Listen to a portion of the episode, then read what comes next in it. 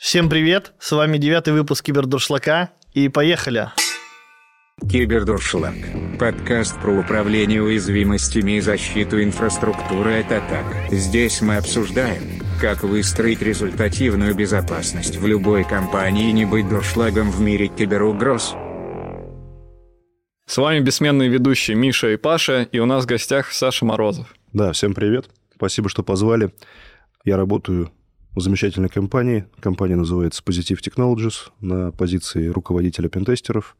Ну, в общем-то, об этом мы, я так понимаю, будем сегодня говорить. Хотя для меня еще тоже интрига, о чем мы будем говорить. Скоро узнаешь. Ну, давай прям с первого вопроса тогда начнем. А как ты в ПТ попал? И почему приоритет в ВБшку там у тебя пошел? Даже давай, ну, в пин... Саша пентестом занимается. Да, Почему да. не в соке, например, работает? Да. Ох, сколько вопросов. Ну, давайте по порядку, да? Сначала. Окей, как я попал а, в ПТ? Ну, в позитиве я работаю достаточно давно, с 2016 года. А до позитива я, собственно, занимался промышленной разработкой, поскольку я всегда факультативно интересовался безопасностью, меня очень привлекал именно offensive э, раздел безопасности информационной. Я послеживал на профильных ресурсах за различными интересными компаниями, ну, в том числе, естественно, за позитивом, и увидел, что, ну, на Хабре увидел, что позитивы объявляют стажировку. Естественно, я загорелся участвовать, а прослушал первую лекцию, там э, наш еще более алдовый сотрудник Тимур Юнусов, не рэпер, рассказывал о том, какие можно порешать э, задачки, какие лабы можно порешать бесплатные. Ну, собственно, я выходные этому посвятил. В итоге результат несколько превзошел, э, так скажем, запланированный. И так получилось, что я не просто сломал а какую-то лабу в исследовательских, разумеется, целях. А так вышло, что я забрал весь э, сервер, где находились задачки и, собственно, забрал все флаги. Но это был недокументированный как бы способ. Вот, я записал видос, отправил Тимуру, и меня пригласили на интервью в позитив. Вот так вот я в конечном счете оказался здесь. Вот как попасть в позитив, Да, понятно? да. Это не наши стандартные способы, там, через собеседование. Да. Интервью тоже было, то есть все остальное было абсолютно таким же, просто это был, так скажем, способ обратить на себя внимание. Ну, плюс до этого я как-то не задумывался, что можно а, вот так вот взять и податься в московскую большую ИБ-компанию. Ну, до этого я жил не в Москве. Вот, а тут, ну вот, появился повод, и все получилось, по счастью. Саш, ну ты очень круто вырос же за это время э, в позитиве. Вот. Надеюсь, спасибо. Когда я только пришел, я был а, специалистом. Ну, это в... Если мапить на стандартную иерархию, то есть middle, Первое время я занимался задачами, связанными с аудитом безопасности веб-приложений. Я считаю, кстати, это довольно хороший путь а, в пентесте, когда ты вначале ковыряешь вебчик, Мгм. и потом уже выбираешь либо какую-то специализацию, либо идешь к чему-то еще. Многие из моих коллег, кто в том числе уже плотно вебом не занимается, начинали именно так. И все считают, что это хорошая база. Ты занимался вебом, и потом поменял направление или расширил. Ну, как поменял. Потом мне сказали, вообще-то по штатке ты пентестер, иди пентести. А, Да, вот так вот получилось. Ну, собственно, естественно, нельзя просто так взять и пойти пентестить, ничего для этого не зная. Поэтому, естественно, этому предшествовало некоторое самообразование с моей стороны, некоторое, ну ладно, не некоторое, большое количество общения с людьми, которые меня гораздо умнее и у которых можно было что-то подчерпнуть и чему-то поучиться. Ну и, собственно, как это говорится, улица моя школа, то есть, естественно, в процессе реализации тех или иных проектов ты неминуемо приобретаешь какие-то новые знания, находишь пробелы в старых знаниях и, ну, по крайней мере, стараешься их закрывать. По поводу пробелов в старых знаниях, это реально довольно-таки частая история, когда ты там пересматриваешь что-то, там, свои письма или еще что-то, ну, которые год-два назад были, думаешь, у парень, ты что вообще пишешь? Бывает иногда и наоборот. Я такой смотрю, что я там где-то как писал. Думаю, нифига, это я писал. Вообще. О, круто. Ну. Да, Окей. да, я понимаю, о чем вы. Почему белый хакер? Ну, здесь все достаточно Просто я не считаю для себя возможным нарушать закон, а, собственно, работая в позитиве, мы работаем а с теми заказчиками, которые сами к нам приходят и сами хотят, чтобы мы исследовали их инфраструктуру с целью поиска в ней каких-либо уязвимостей, мисконфигураций и, или возможности добраться до бизнес-рисков. То есть это ситуация вин-вин, я считаю. Ну да, тут выигрывают и две стороны, и как бы и ты как специалист, и даже, наверное, три, и вендор, и клиент, который приходит там с определенной задачей. Тут я согласен. Да-да. Ну, насчет вендоров, ну, не всегда вендор в этом процессе как-то участвует, но uh-huh. я понимаю, о чем ты говоришь. Да, естественно, если в процессе работ мы находим какие-либо уязвимости, так скажем, в коробочном софте, то после работ информация об этих уязвимостях, естественно, уходит вендору. И выигрывают от этого в конечном счете даже э, все, кто пользуется этим ПО, а не только угу. наш заказчик. Слушай, а по поводу вот э, уходят уязвимости вендорам, а, часто ли ты видишь вообще сейчас, да, потому что, ну, как бы тренд идет на импортозамес, типа наличие отечественных вендоров, в которых там есть уязвимости, и там их можно контрибьютить? А, естественно, такие вендора есть. Действительно, тренд на импортозамес а, ну, даже не намечается, а уже в полный рост uh-huh. прослеживается. Российские вендора, с которыми мы сотрудничаем, в основном а, закрывают уязвимости. Ну, здесь, конечно, есть определенные вопросы. Не все из них а, хотят, чтобы эти уязвимости стали публично известны. Да, да, да. То есть получение таких идентификаторов, как CVE ID или в стек BDU, а, для многих вендоров до сих пор неприемлемо. Но справедливости ради, эта история не только с российскими вендорами. Uh-huh. Как раз сейчас в процессе истории, я, пожалуй, не буду называть имена конкретные, но мы сейчас отправили достаточно большому азиатскому вендору информацию о критичной уязвимости, причем уже не в первый раз мы ему отправляем подобные репорты, и до сих пор он говорит, что у нас нет процесса получения ЦВЕ, ой-ой-ой, извините. Да ладно. И просто не принимают, получается? Нет, они все принимают, фиксят, но говорят спасибо. Не, ну слушай, хорошо хоть э, так, я опять же от коллег слышал, что есть вендора там западные, да, типа в контрибьютим уязвимости нам говорят, что а, уважаемые, вы как бы из России еще там под санкциями, поэтому как бы мы от вас ничего не примем и не будет никакой ЦВЕшки. Считать даже не будем, да, исправлять да, да. ничего не будем. Я тоже слышал про такие вещи, но насчет исправлять не будем, честно говоря, мне не очень верится, потому что любой вендор заинтересован в совершенствовании Конечно. своего продукта.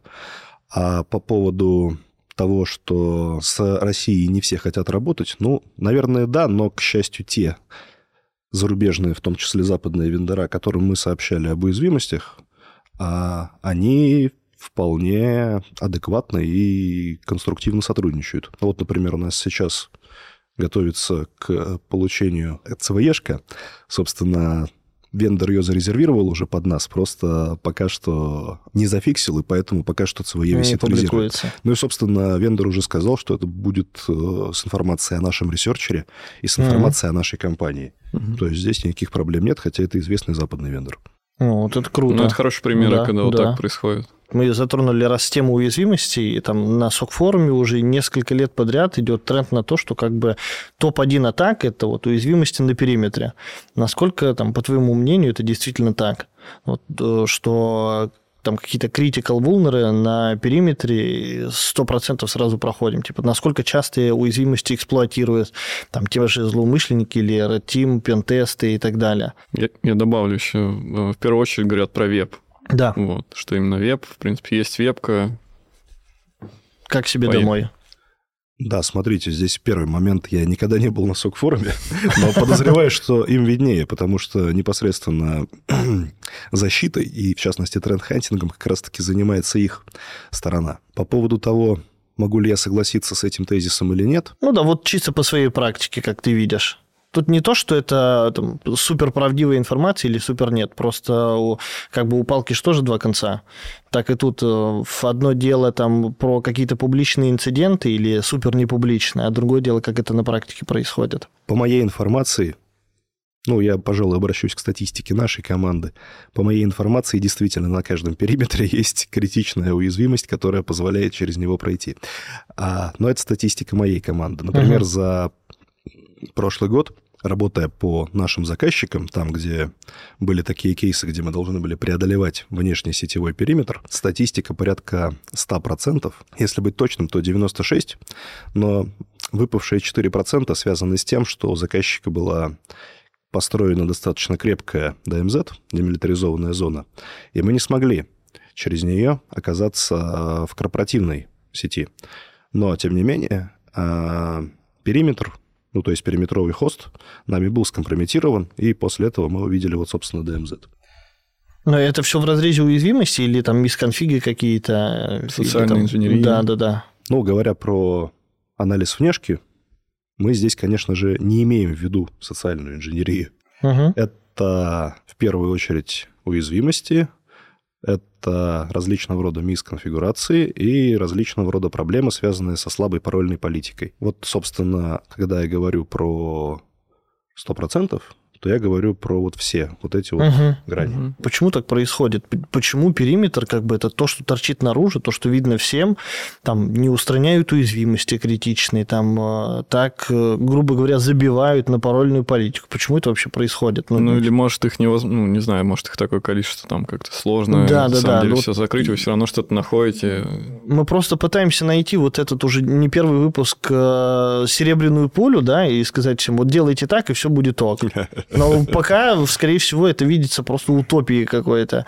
А, но там понятное дело, что critical vulnerы нужно закрывать там в первую очередь на периметре. Вот, ну, типа, будет больше шансов, что не пройдут. Но вот это нам так кажется, вот хочется послушать тебя там вести с полей, скажем так. Действительно ли это так, и почему а, вообще ну, такие критичные недостатки а, есть на периметре? Ну, в нашей компании любят выражение трендовая уязвимость. Угу. А на мой взгляд, те уязвимости, которые попадают в тренды, то есть о которых начинают писать, которые там появляются в блоге Лукацкого, которые появляются в Твиттере, о них сисадмины и ИБ-команда узнают достаточно быстро, и вот эти вот хайповые уязвимости, как правило, долго не живут на периметре. При этом, если уязвимость не получила достаточной огласки, если через нее не ломают, а злоумышленники, то, как правило, это не является стимулом для IT-отдела что-то бежать и патчить. То есть, да, действительно, можно встретить довольно-таки старый софт, в котором есть уязвимости, просто о них публично информации нету. Угу. Но если, допустим, мы знаем просто, что уязвимость есть, ну, скажем, есть CVE-шка, то мы можем поресерчить сами и, собственно, получить в итоге one day эксплойт и mm-hmm. его использовать на пентесте против э, уязвимого хоста.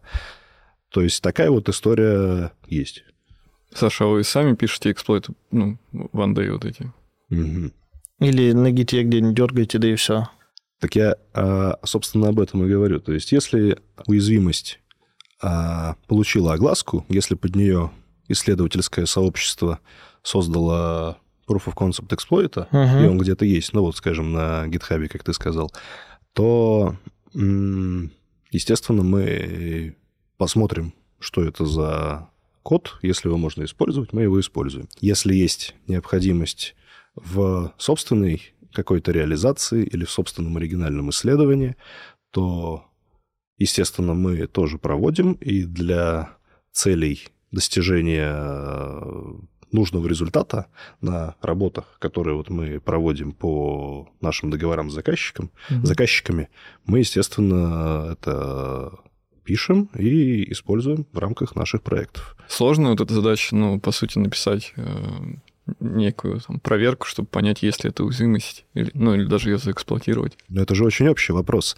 Mm-hmm. А уязвимость уязвимости рознь. Ну, сейчас очень упрощу, иногда это просто command injection э, в поле логина или пароля, вот, который можно найти руками блэкбоксом. А иногда это что-то более замудренное, которое потребует а, огромного исследования а, уязвимого продукта. Все зависит только от этого. То есть по нашему опыту, ну, на что-то простое мы можем а, и найти уязвимость, и придумать технику ее эксплуатации, ну, за день, например. А mm-hmm. некоторые исследования, которые мы проводим, я имею в виду исследования безопасности программного обеспечения, Э, занимают большие сроки, ну, например, месяц или полтора. Такое у нас тоже есть. Ты говоришь, что трендовые уязвимости очень редко живут на периметре долго. Но там, насколько помню, тоже с Егором вроде бы общался, с Подмоковым, а по поводу прокси-лагона, элементарный вулнер там 21 года. Типа очень часто до сих пор даже они есть и во многих клиентах, там и в DMZ они присутствуют. Типа получается не всегда тоже этот отрабатывает, ну то есть устранение трендовых на периметре. Смотри, здесь я позволю себе твой вопрос на две части разбить. Да, давай. Во-первых, DMZ а, это все-таки уже не периметр. Угу. То есть, если машина находится в DMZ, если она не видна из интернета, угу. то это вселяет уже очень большое, большое спокойствие, так скажем, в IT-отдел компании, угу. и поэтому зачастую про нее забывают, про машину. Смотри, скорее всего, здесь у меня ошибка наблюдателя. Все-таки те компании, которые попадают на наш операционный стол, это компании с уже достаточно высокой ИБ-культурой. Многие наши заказчики приходят к нам, так скажем, не в первый даже раз, а некоторые тестируются у нас каждый год, некоторые там через год. Это те, кто регулярно а, проходят тесты на проникновение, не только от нашей, естественно, компании. И Возможно, поэтому я считаю, что подобного рода вот трендовые уязвимости на периметре у них долго не живут. Не исключаю, что если анализировать, э, так скажем, весь мир uh-huh. и все компании, то там ситуация будет иная. Но, повторюсь, э, я белый хакер, работаю этично, и мы работаем непосредственно по э, тем компаниям, которые заключили с нами договор и разрешили а, анализировать свой скоп. Слушай, а кишку когда-нибудь так пентестили? Безусловно, часть э, заказчиков, э, которые у нас есть, это компании, относящиеся к Ки. Mm, круто, это хорошо. Технически это ничем не различается от э, Не, ну технически остального. да, тут больше именно по статистике, опять же, там, которую представляют регуляторы, э, там, кишка типа менее зрелая, и очень часто там как раз-таки инциденты, которые случаются, начинают смотреть, а там и веб дырявый, и периметр, в принципе, принципе, пройти там не составляет какого-то труда. Поэтому я про КИ спросил. Ну, вот на твой взгляд, кстати, так ли это на самом деле, вот если, как ты говоришь, большинство компаний все-таки уже зрелые? А, я сказал относительно зрелые. Mm. И это опять те, наверное, которые приходят к нам. Да, да, да. Потому что тут же тоже, наверняка, у вас же есть определенный ресурс, да, который вы можете потратить. Там не, не получится же обработать там все компании из России, которые к нам приходят. Наверняка что же отсеиваете какие-то определенные. Ну, я непосредственно финансово-договорной частью не занимаюсь, то есть мое дело это техника. А, поэтому какой процент отсева, я не могу сказать. Окей. Саш, а в какой момент компании уже есть смысл твою команду, например, привлекать? Как ей понять, что мы там достаточно зрелые, чтобы ну, ты и твоя команда уже там нас э, попробовала поломать и показать нам какие-то проблемы подсветить? Я думаю, что это тот этап, когда компания решает, что ей нужна безопасность. То есть, когда это решение происходит, нужно сначала понять, насколько глубоко в яме ты находишься. Пентест – это способ это понять. Угу. Можно ли сказать, что ну, там можно первым этапом запускать пентест? Ну вот вообще я не... Ну да, у меня есть один IT-бэшник, э, который сейчас э, мышку подключает э, у тети Гали, а через 5 минут тыкается там в СЗЕ от NSD или в антивирус какой-то. Вот нужно ли тут привлекать пентест? Это ну, зрелая компания у меня по ИБшке или нет?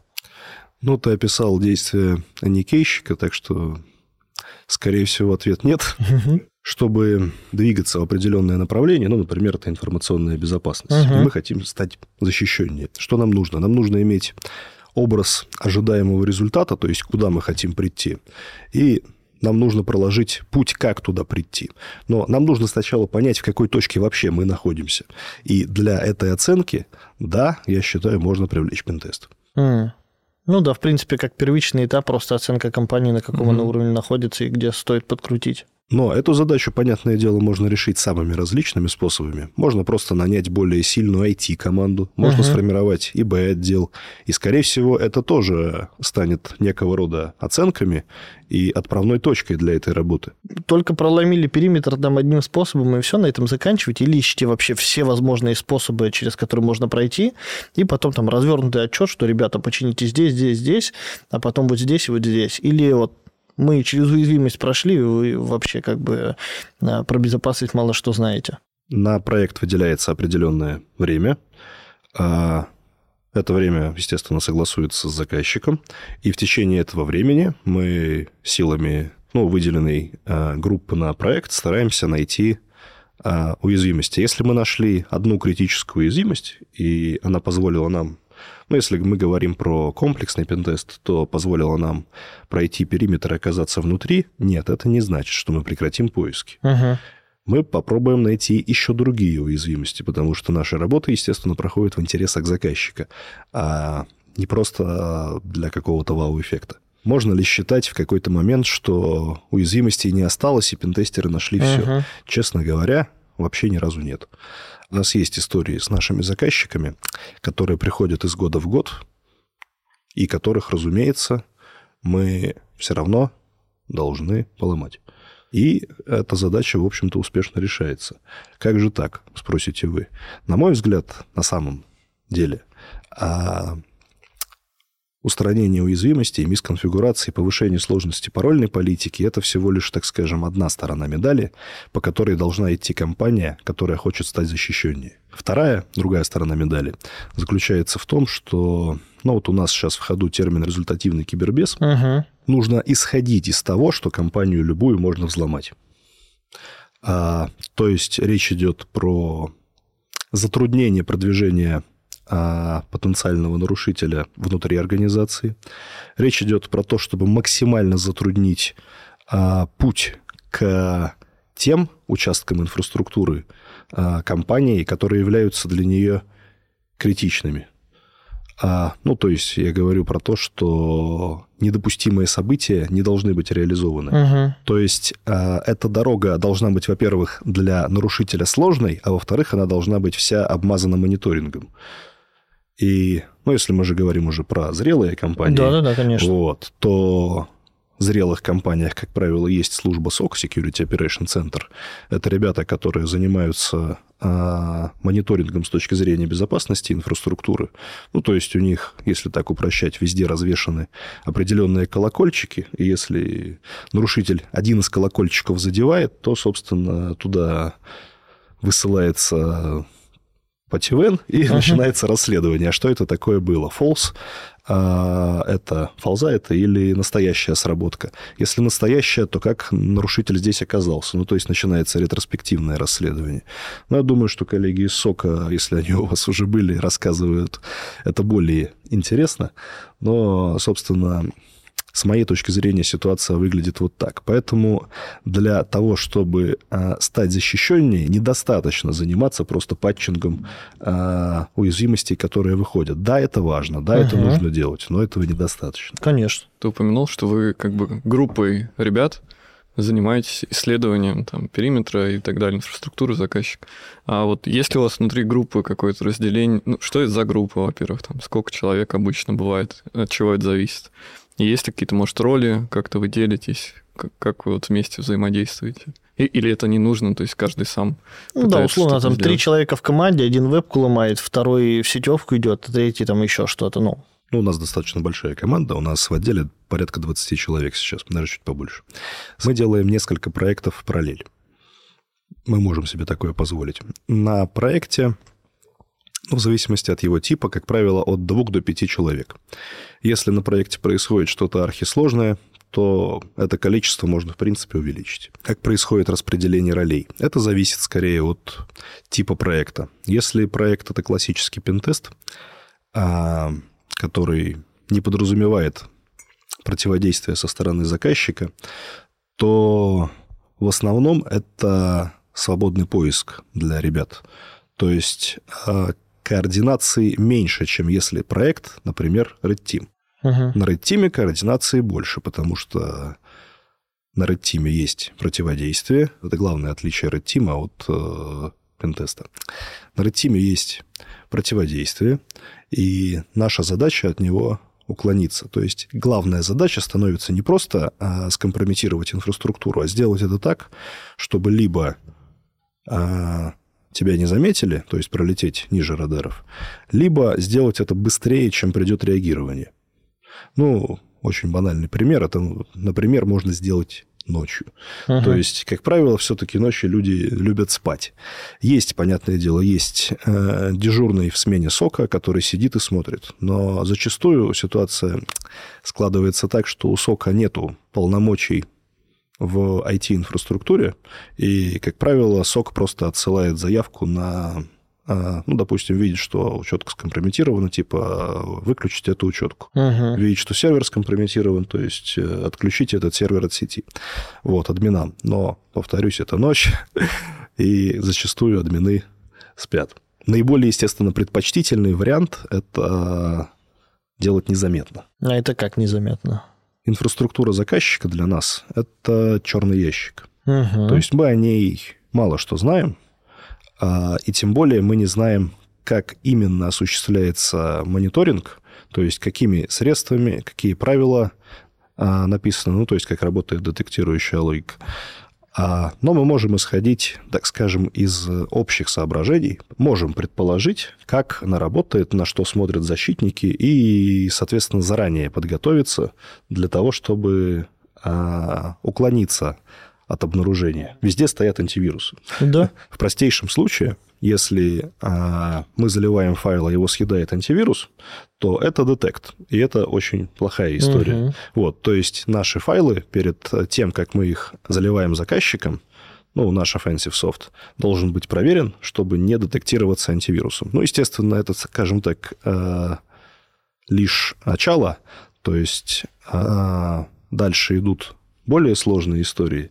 Но вот э, в качестве примера почему нет? Слушай, интересно. Саша, подход. а вот ты говоришь, а, ну, это как-то в сложных кейсах, когда есть именно защита со стороны клиента, а, у вас есть некая координация, у вас прям есть на это там специальный человек, который как-то управляет ребятами и вот это вот все организует. Ну, грубо говоря, менеджер в команде. Да, как проект менеджер, я да, не знаю. Да, да, да, да. Ну, я думаю, что это все-таки мой хлеб в данном случае, uh-huh. координировать команду и задавать роли, кто чем будет конкретно а, заниматься.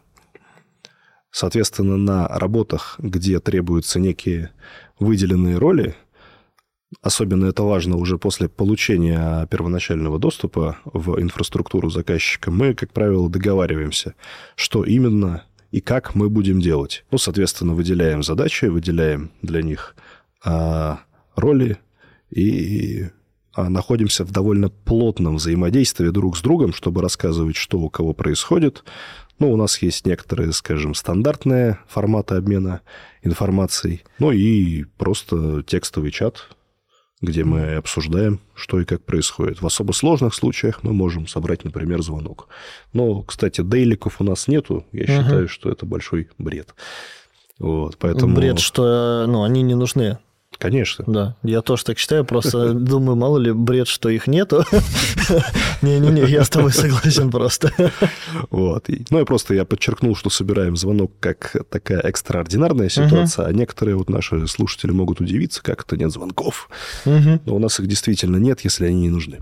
Ну, нет, все правильно. Зачем это нужно? Так можно и списаться. Саша, и ребята у тебя, получается, тоже распределены. Ну, то есть не то, что вы там все вместе в одной комнате сидите и такие Да, может быть, даже, наверное, да, там не в одном городе. Да. Ну, смотрите, у «Позитива» есть несколько городов присутствия. Это наша команда из городов присутствия «Позитива» есть в Москве, в Питере и в Самаре.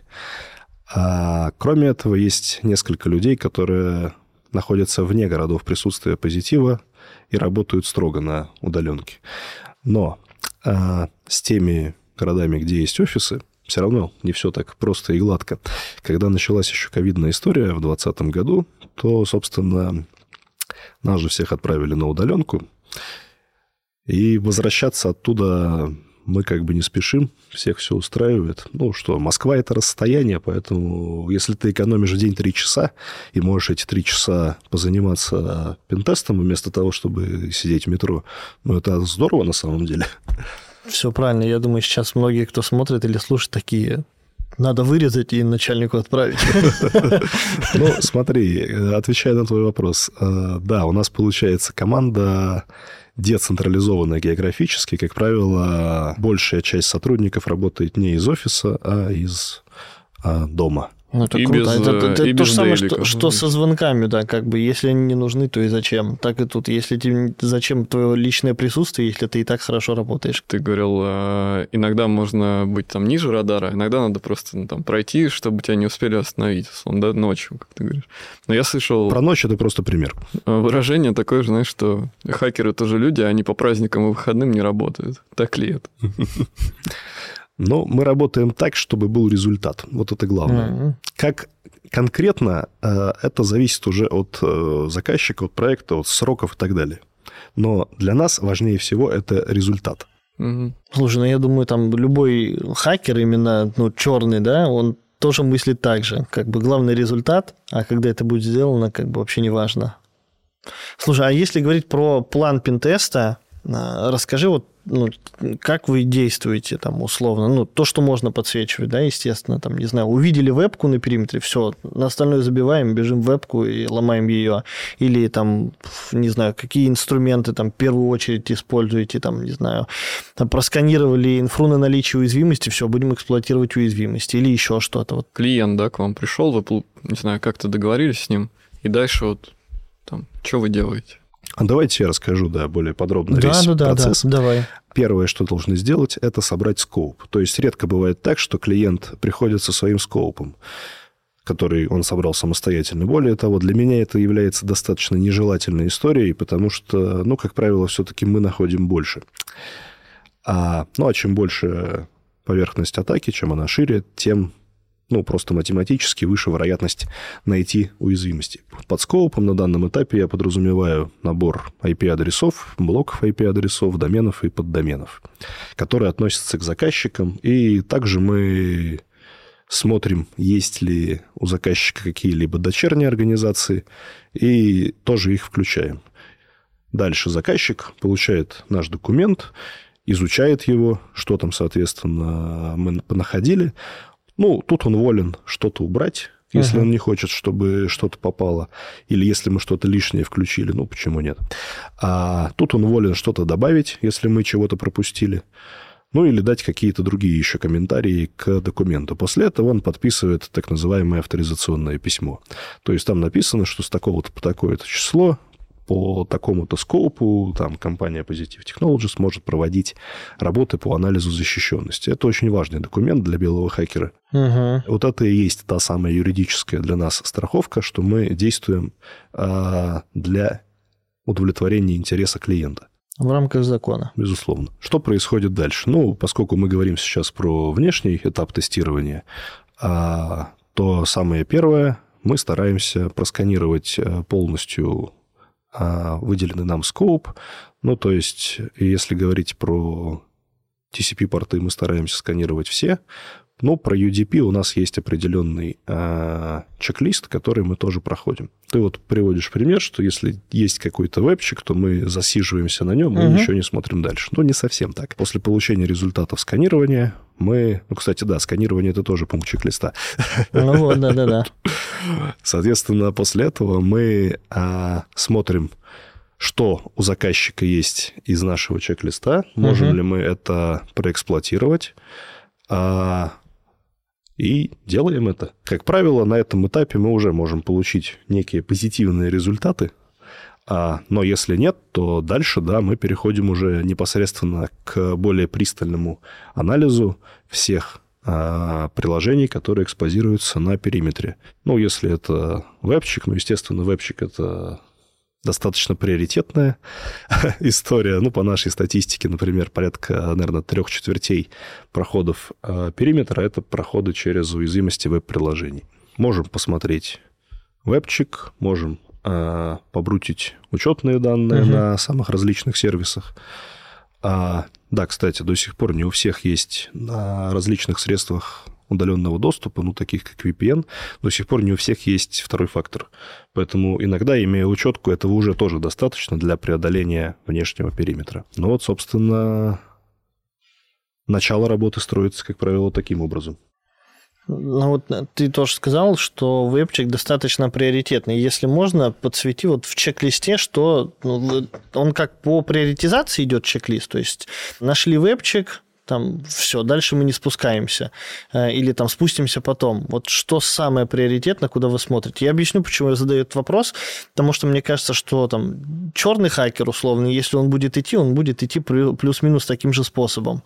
То есть по пути наименьшего сопротивления и самым простым способом, чтобы проникнуть в инфраструктуру. Вот что, э, где тот камень преткновения, за который он зацепится? Да, смотри, если говорить все-таки о работах нашей команды, ну, я не знаю, как будет работать черный хакер, мы не просто остановимся после каких-то хороших находок, а поскольку наша работа проводится все-таки в интересах заказчика, то чек-лист мы, естественно, проходим полностью. И вообще все время, пока идет проект, мы стараемся и находим уязвимости. Это очень важно, потому что, ну, если ты нашел а, одну уязвимость, даже критическую, и остановился, то это не дело, потому что заказчик платит деньги, ему нужен результат, хороший результат. Ну да, который выльется в повышение его защищенности, угу. а не вау-эффект. Окей, слушай, а вот говоришь, ну, находим там все уязвимости, которые можем найти, их подсвечиваем. Это они... В рамках времени, которое ну, выделено Естественно, сто процентов. Я больше про категоризацию этих уязвимостей. Вы подсвечиваете только там в высокой опасности критичные какие-то, или типа нашли там по CVSS 2,2 оценку и тоже в, в отчет включаете? Да, вопрос хороший. Естественно, у пентеста есть определенная специфика, и нас в первую очередь интересуют э, критические уязвимости, ну, то есть уязвимости высокой степени угу. а, риска. Ну, грубо говоря, XSS мы не ищем. Я уже прям не первый раз это слышу. Ну, а, тем не менее, мы их не ищем специально, но если... Ну, вот просто она попадается, и видно уже, что она здесь есть. Почему нет? Мы это тоже можем включить в отчет. Это уязвимость, мы ее нашли. Заказчику это может быть интересно. Ну, странно не включать в отчет информацию об уязвимостях, о которых ты знаешь. Конечно. Окей, я понял. А расскажи про какой-нибудь самый простой пробив, вот, который был у тебя на практике. Ну, вот не знаю, там, я говорю, как дети в садик просто. Зашел и все, и вышел. Приключение на 20 минут. Ну, такие, такого рода пробивы характерны для компаний, которые не следят за патч-менеджментом. Угу. То есть ты просканировал, увидел, что у них есть старый софт с известными уязвимостями и известным а, способом эксплуатации этих уязвимостей. Ты прошел. Все, великолепно.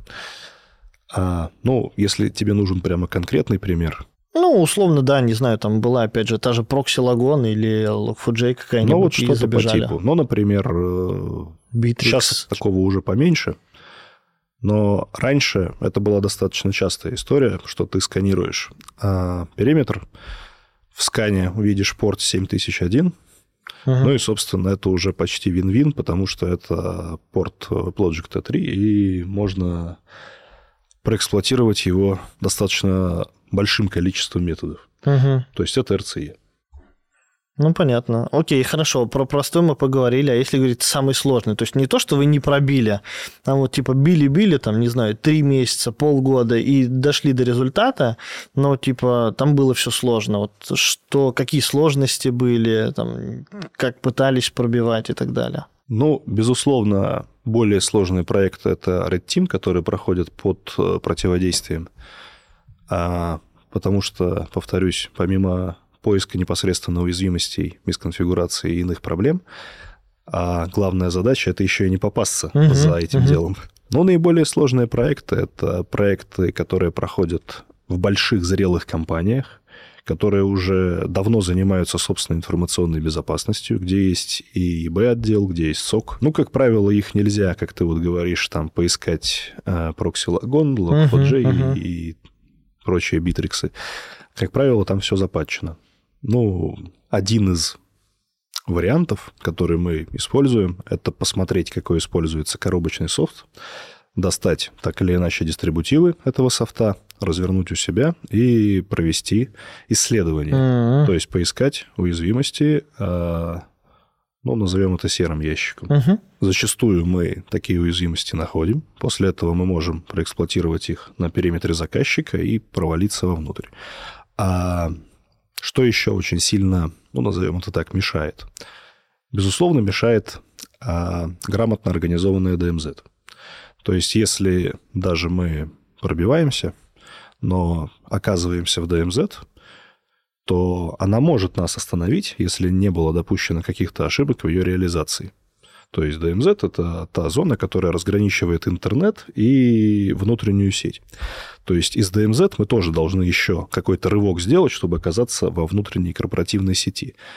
А на этом этапе заказчик тоже может сделать так, что задача станет невыполнимой. Мгм.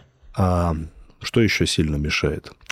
Сильно мешает, когда внутри сети выполнена микросегментация.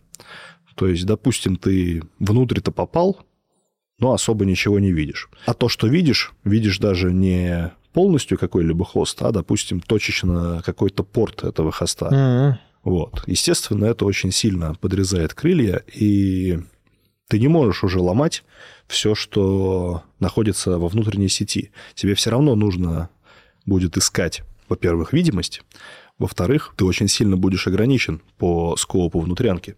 Такие истории сильно способны затормозить а, хакера. Мы там недавно поддержали Labs, словно, где, э, по сути, на каждую там э, виндовую систему у тебя есть отдельные креды для подключения. Ну, и есть, естественно, какие-нибудь компании, у которых там один админский пароль на всю инфраструктуру.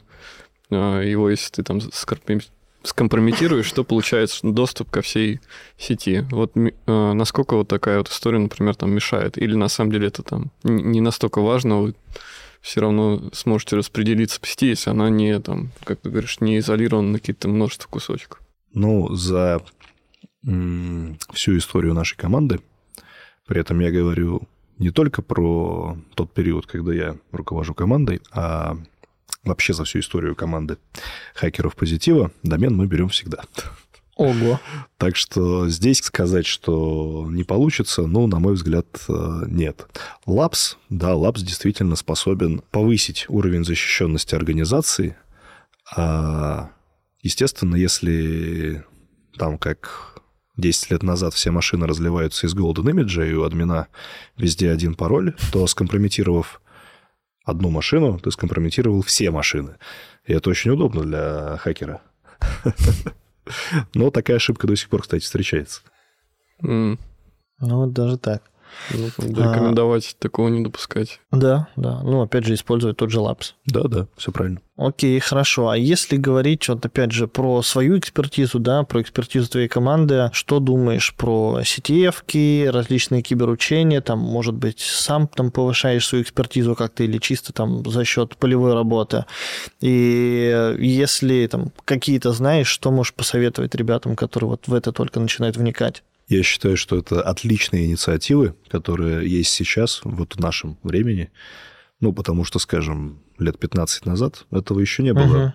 широко. Я рад, что хакерские навыки для тех, кто хочет их получить, можно оттачивать на специально подготовленных площадках. Это очень хорошо для подготовки новых белых хакеров. Можно посоветовать больше практики, а, Белые практики. естественно. Так мы же говорим про как раз Сто процентов. ЦТФ, лабы и Конечно, так далее. конечно. Ну вот, например, у нас есть киберполигон стендофа. Мгм. Вот, что, берешь, регаешься, и, собственно, огромный мир. При этом стендов, насколько я знаю, делали, исходя в том числе из реальных кейсов, которые бывали у тех или иных компаний. А, поэтому если хорошо ломать стендов, скорее всего, а, заказчиков тоже будет ломать достаточно просто. Мгм.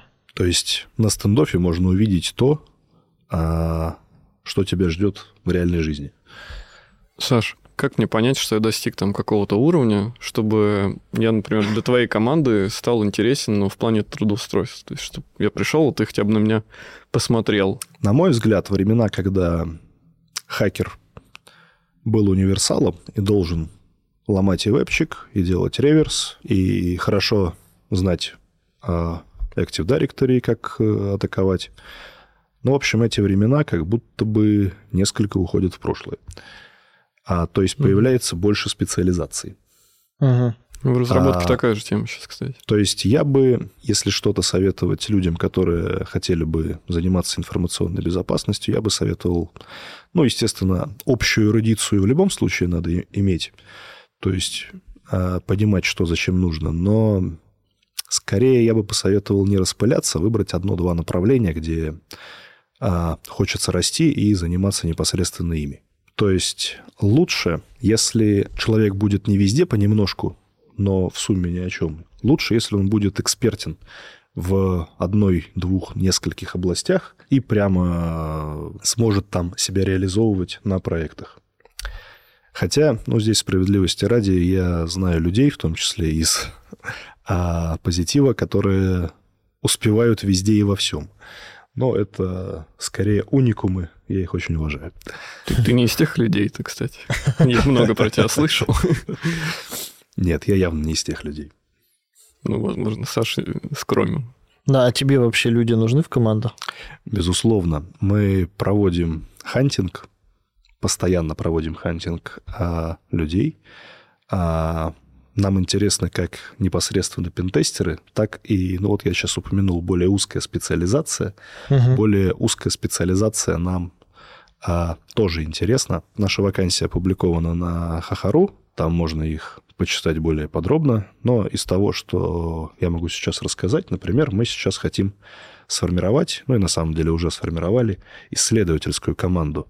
То есть в отличие от э, пула пентестеров, которые занимаются ресерчами, ну, потому что это нужно на проектах или просто потому что есть свободное время, наша новая команда, которая будет заниматься исследовательской деятельностью, ну, уже занимается, угу. она будет только смотреть софт. То есть мы будем сгружать тот софт, который нам интересен под анализ в них, ну, то есть тот, который мы видим у заказчиков, и эта команда будет непосредственно заниматься поиском в этом софте уязвимостей. Mm-hmm. То есть э, в рамках этой команды мы тоже видим некоторое разделение обязанностей. Там есть, соответственно, исследование, ну, Web Security Researcher. Есть вакансии и ребята, которые будут заниматься э, реверсом. Ну, я опять же считаю, что здесь нельзя быть одинаково хорошо, хорошим и в том, и в этом, поэтому вот такое вот разделение присутствует. Мы сейчас также хотели бы найти человека, который бы занимался а, для нас асинтом. Угу. Вот, то есть ну, такая, кстати, да, я такая вот еще специализация у нас есть. А, соответственно, все, кто чувствует, что у него есть для этого силы, приходите к нам на интервью, и мы с удовольствием пообщаемся. И, возможно, станем коллегами. Слушай, тут немножечко автопа вот к этому вопросу по поводу хантинга. Понятное дело, что HR там по каким-то каналам ищет, а бывало ли такое, что ты заходишь, там, не знаю, на какую-нибудь CTF-площадку, берешь топ-20 хакеров и такой, э, там, кто из России, вот этому, вот этому я в личку напишу и позову там. Вот таких случаев не было? Такие случаи были, но с CTF к нам особо народ не приходил. Много случаев какие? Ну, смотри, общее соображение если есть умный человек, скорее всего, он знает других умных людей. Конечно. То есть у нас многие, кто работают в команде, это люди, которых зареферили более старые люди, mm-hmm. которые тоже работают в команде. Ну, то есть пригласили своих э, друзей, знакомых, профессионалов. Вот такая вот история. Это, опять Эта же, ком- комьюнити какое-то, получается, существует вот у белых хакеров условно, и, по сути, оттуда тоже можно кого-то приглашать. Да, так тоже можно сказать. Но я скорее говорю про знакомства, связанные с профессиональными отношениями, uh-huh, ну, uh-huh. то есть кто где работает. А, ну понятно. Знакомства, связанные с участием в конференциях, с участием в чатах, ну вот это уже комьюнити непосредственно. Uh-huh. Саша, вот скажем, с какого-нибудь стендоффа какие-нибудь команды, которые там участвуют, ребята, будешь ли ты там их рассматривать? Ну вот если, допустим, они там заняли первое место, означает ли это что-то для тебя? Ну вот, какой-то критерий, что да, возможно, это уже толковые ребята. Ну, я почему спрашиваю? Вот представь, что я там студент, хочу стать э, пентестером и устроиться, скажем, тебе на работу. А, мне какие вот критерии, куда посмотреть, что, что мне сделать, чтобы, опять же, на меня обратили внимание? Первые какой-то вот э, признаки, что я что-то понимаю. Да, я никого не знаю. Вот вообще да. сам, как, э, как ты говоришь, улица моя школа, вот у себя сам посидел, что-то там почитал, что-то попробовал, вроде бы начало получаться, но обо мне никто не знает. И просто если я отправлю там резюме, а у меня в резюме будет студент там шестого курса, даже МГУ, ну, неважно, посмотришь ты на меня или нет. Ну вот, э, что мне нужно сделать, чтобы обратили внимание? Мы стараемся рассматривать э, всех релевантных нам кандидатов, то есть мы, ну, в любом случае, до этапа интервью доходим фактически со всеми. Ну, естественно, если человек пришлет э, резюме, где у него будет там то, что он 20 лет работал водопроводчиком, ну, ничего про ИБ, то такого мы рассматривать не будем. Понятно, да. Но, собственно, до меня такие резюме не доходят, потому что, ну, у нас есть HR-блок. Конечно. Ко мне приходят только те, кто уже хоть как-то релевантен. Угу. А, поэтому, ну, чтобы пообщаться, достаточно прислать резюме. А, а для того, чтобы нам это стало интересно, ну, естественно, у человека должен быть опыт а, как минимум в одной а, сфере информационной безопасности. Ну, например, если он хорошо ломает веб, это отлично. Угу. Если он ломает веб и внутрянку, это дважды отлично. Если ну, у него да. есть э, свои исследования, ну, исследования, как я имею в виду исследования безопасности программного обеспечения, ну, то есть найденные уязвимости, там, uh-huh. CVE-шки, BDUF стек и так далее, это э, шикарно. А также, если у него есть какого-либо рода фундаментальные исследования, возможно, это даже еще лучше.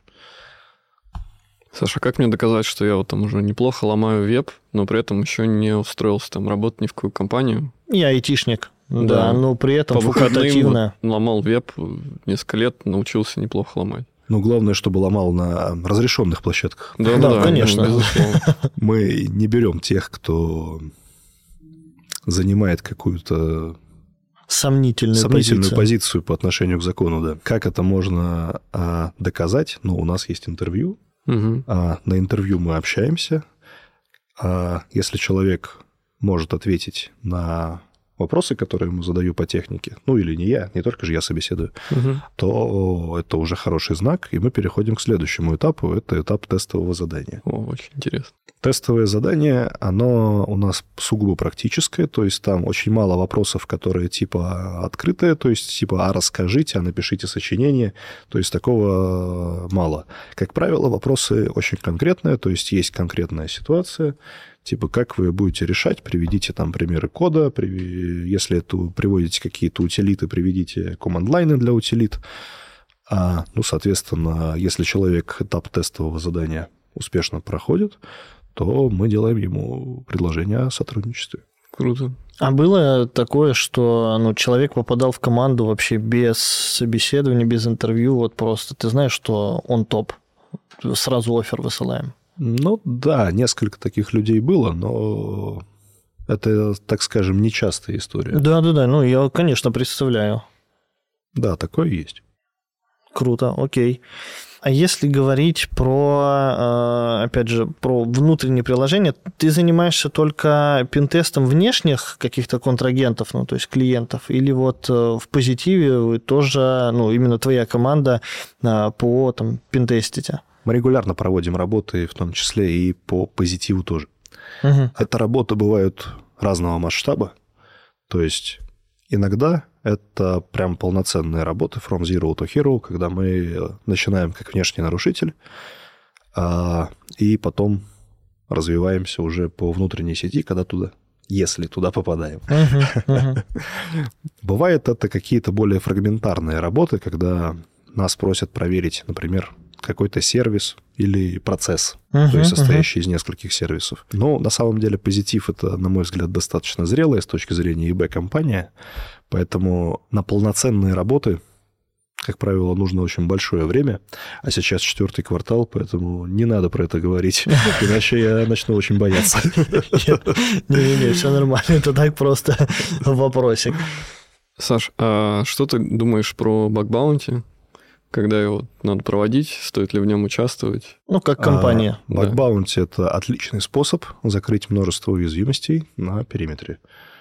А с внутрянкой естественно, посложнее, потому что, ну, далеко не все готовы пустить абсолютно левых людей во внутреннюю сеть. Но что касается внешки, то я очень уважаю бакбаунти. Когда у меня было чуть побольше свободного времени, я участвовал в бакбаунти. А сейчас уже такого времени, к сожалению, нету. То есть все идет в основную работу. Стоит ли участвовать? Безусловно, стоит. И больше того, возвращаясь к предыдущему вопросу, как можно обратить на себя внимание, если в резюме указать, что был опыт участия в бакбаунте, и не просто, ну, не знаю, нашли low severity уязвимости, а прямо хорошо а расхекали, то это отличный способ обратить на себя внимание. Ну, угу. не все программы Бакбаунти разрешают рассказывать, кто, где и кого а, поломал. Но, во-первых, все-таки некоторые разрешают, то есть можно дисклозить репорты. Во-вторых, а, ну, в конце концов, эту историю можно подать без конкретных имен, а просто сосредоточившись, сосредоточившись на технических деталях. Ну, в принципе, да, это Отличный вариант для ребят, которые только ну, там ну, что-то понимают. Ну, то есть бакбаунти – это, во-первых, способ сделать мир лучше, во-вторых, это способ заработать денег бэкхантеру, в-третьих, если говорить про процесс трудоустройства, то это хороший способ обратить на себя внимание. Это хорошая строчка в резюме. Mm. Это отличный поинт, между ну, прочим. Нам Паша единственное вот предыдущий наш гость указывал, что э, есть открытые, как бы публичные бакбаунти, есть какой-то частный, да. частная, закрытая какая-то история. И все-таки в публичной там все простое уже нашли, вот, обычно, и там прям посложнее. Что ты думаешь про эту историю? Во-первых, публичные э, тоже могут быть запущены условно вчера. Угу. И то есть все будут в равных, э, в равном положении, то есть, если программа новая, MacBounty, то почему нет?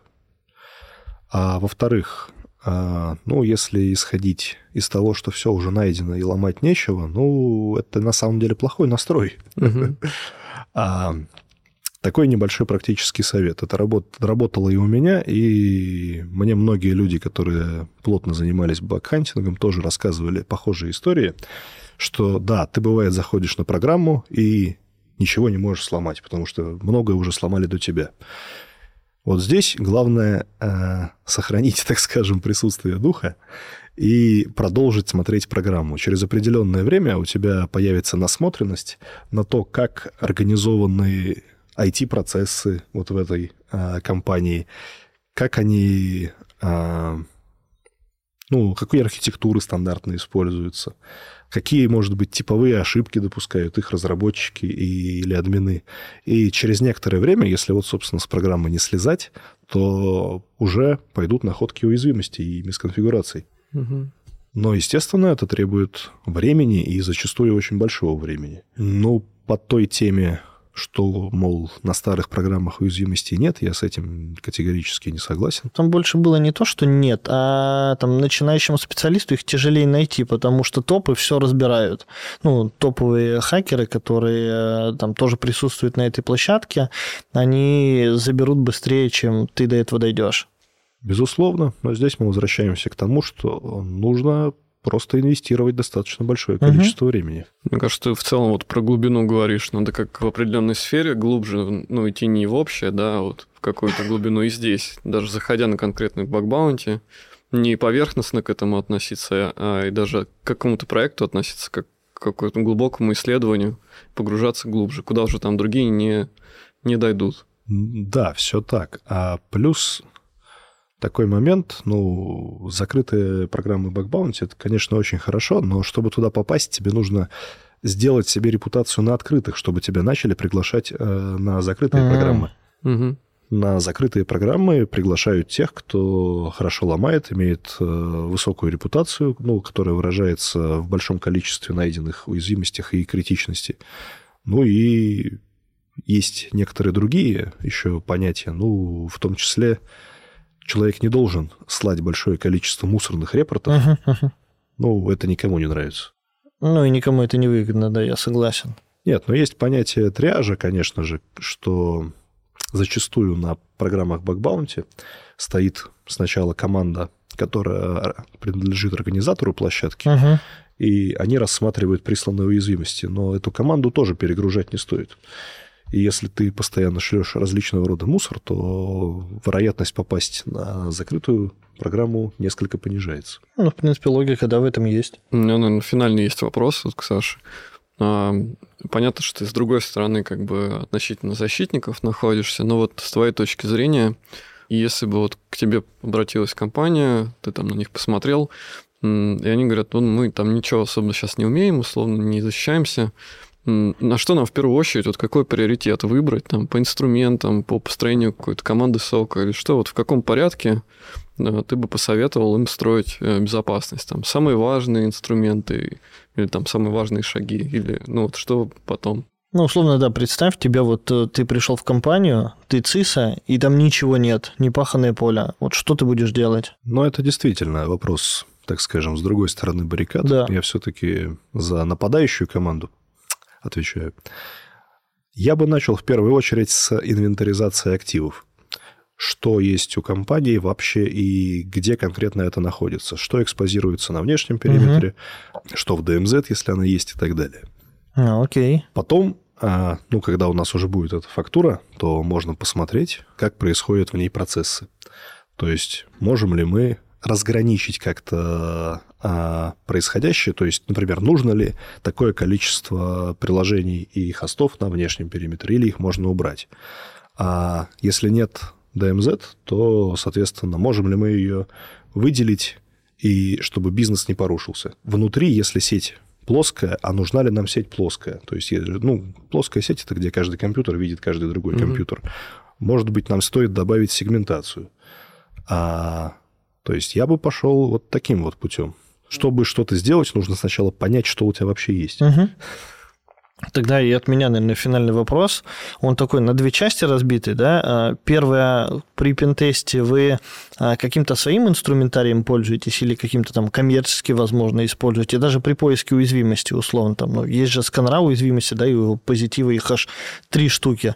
И вот а, второй вопрос, если там своим инструментарием только, то можно ли сделать такой сканер, которым ты бы сказал, вот мне его достаточно, я буду его использовать, а дальше уже там, э, там какими-то другими путями ходить. Так, смотри, во-первых, мы используем различного рода свободные э, решения, в том числе сканеры, угу. при анализе. Ну, буду банален, но Масскан, Nmap, конечно же.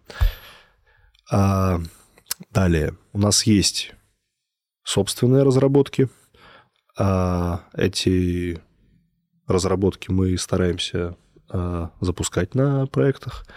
А, ну, если специфика проекта угу. подходит. Есть ли какой-то единый универсальный сканер, где есть кнопка «взломать»? Нет, такого нет. Хорошо, а реально его сделать? Вот, ну, вот есть у вас набор инструментов, взять их так, знаешь, как в коробку сложить, и как бы все, вот у меня новый сканер, которым я буду пользоваться. Ну, в теории, конечно. Нет, в теории, безусловно, это возможно, но у нас э, такого не сделано. Безусловно, ну, я понимаю, о чем ты говоришь. Подобные попытки в различных пентестовых командах, причем не только в России, я, например, uh-huh, в Твиттере uh-huh. подобное постоянно вижу, да, предпринимаются. Да. Но мне кажется, этого, как правило, недостаточно, и сил, которые нужно потратить на то, чтобы это работало как следует, это очень а, большие силы, которых, например, сейчас у нас нет, угу. которые мы можем взять и вот так вот инвестировать в экспертизу эту и разработку. Окей, я понял. Ну, на этом у меня вопросов больше нет, в принципе. Я спросил все, что хотел. У нас традиционно есть подарок да, да, для да. гостя и наши пожелания, но в твоем случае, наверное, не, не тебе, а скорее твоим клиентам не быть дуршлаком. Да, будь ведром. Спасибо тебе большое, что пришел. Спасибо вам. Так, Ради да, рекламы, спасибо. я думаю, вот так надо сделать. Спасибо за то, что пришел, было очень интересно. Я надеюсь, нашим там зрителям, слушателям тоже было очень интересно. Спасибо вам. Класс, Всем спасибо, что позвали.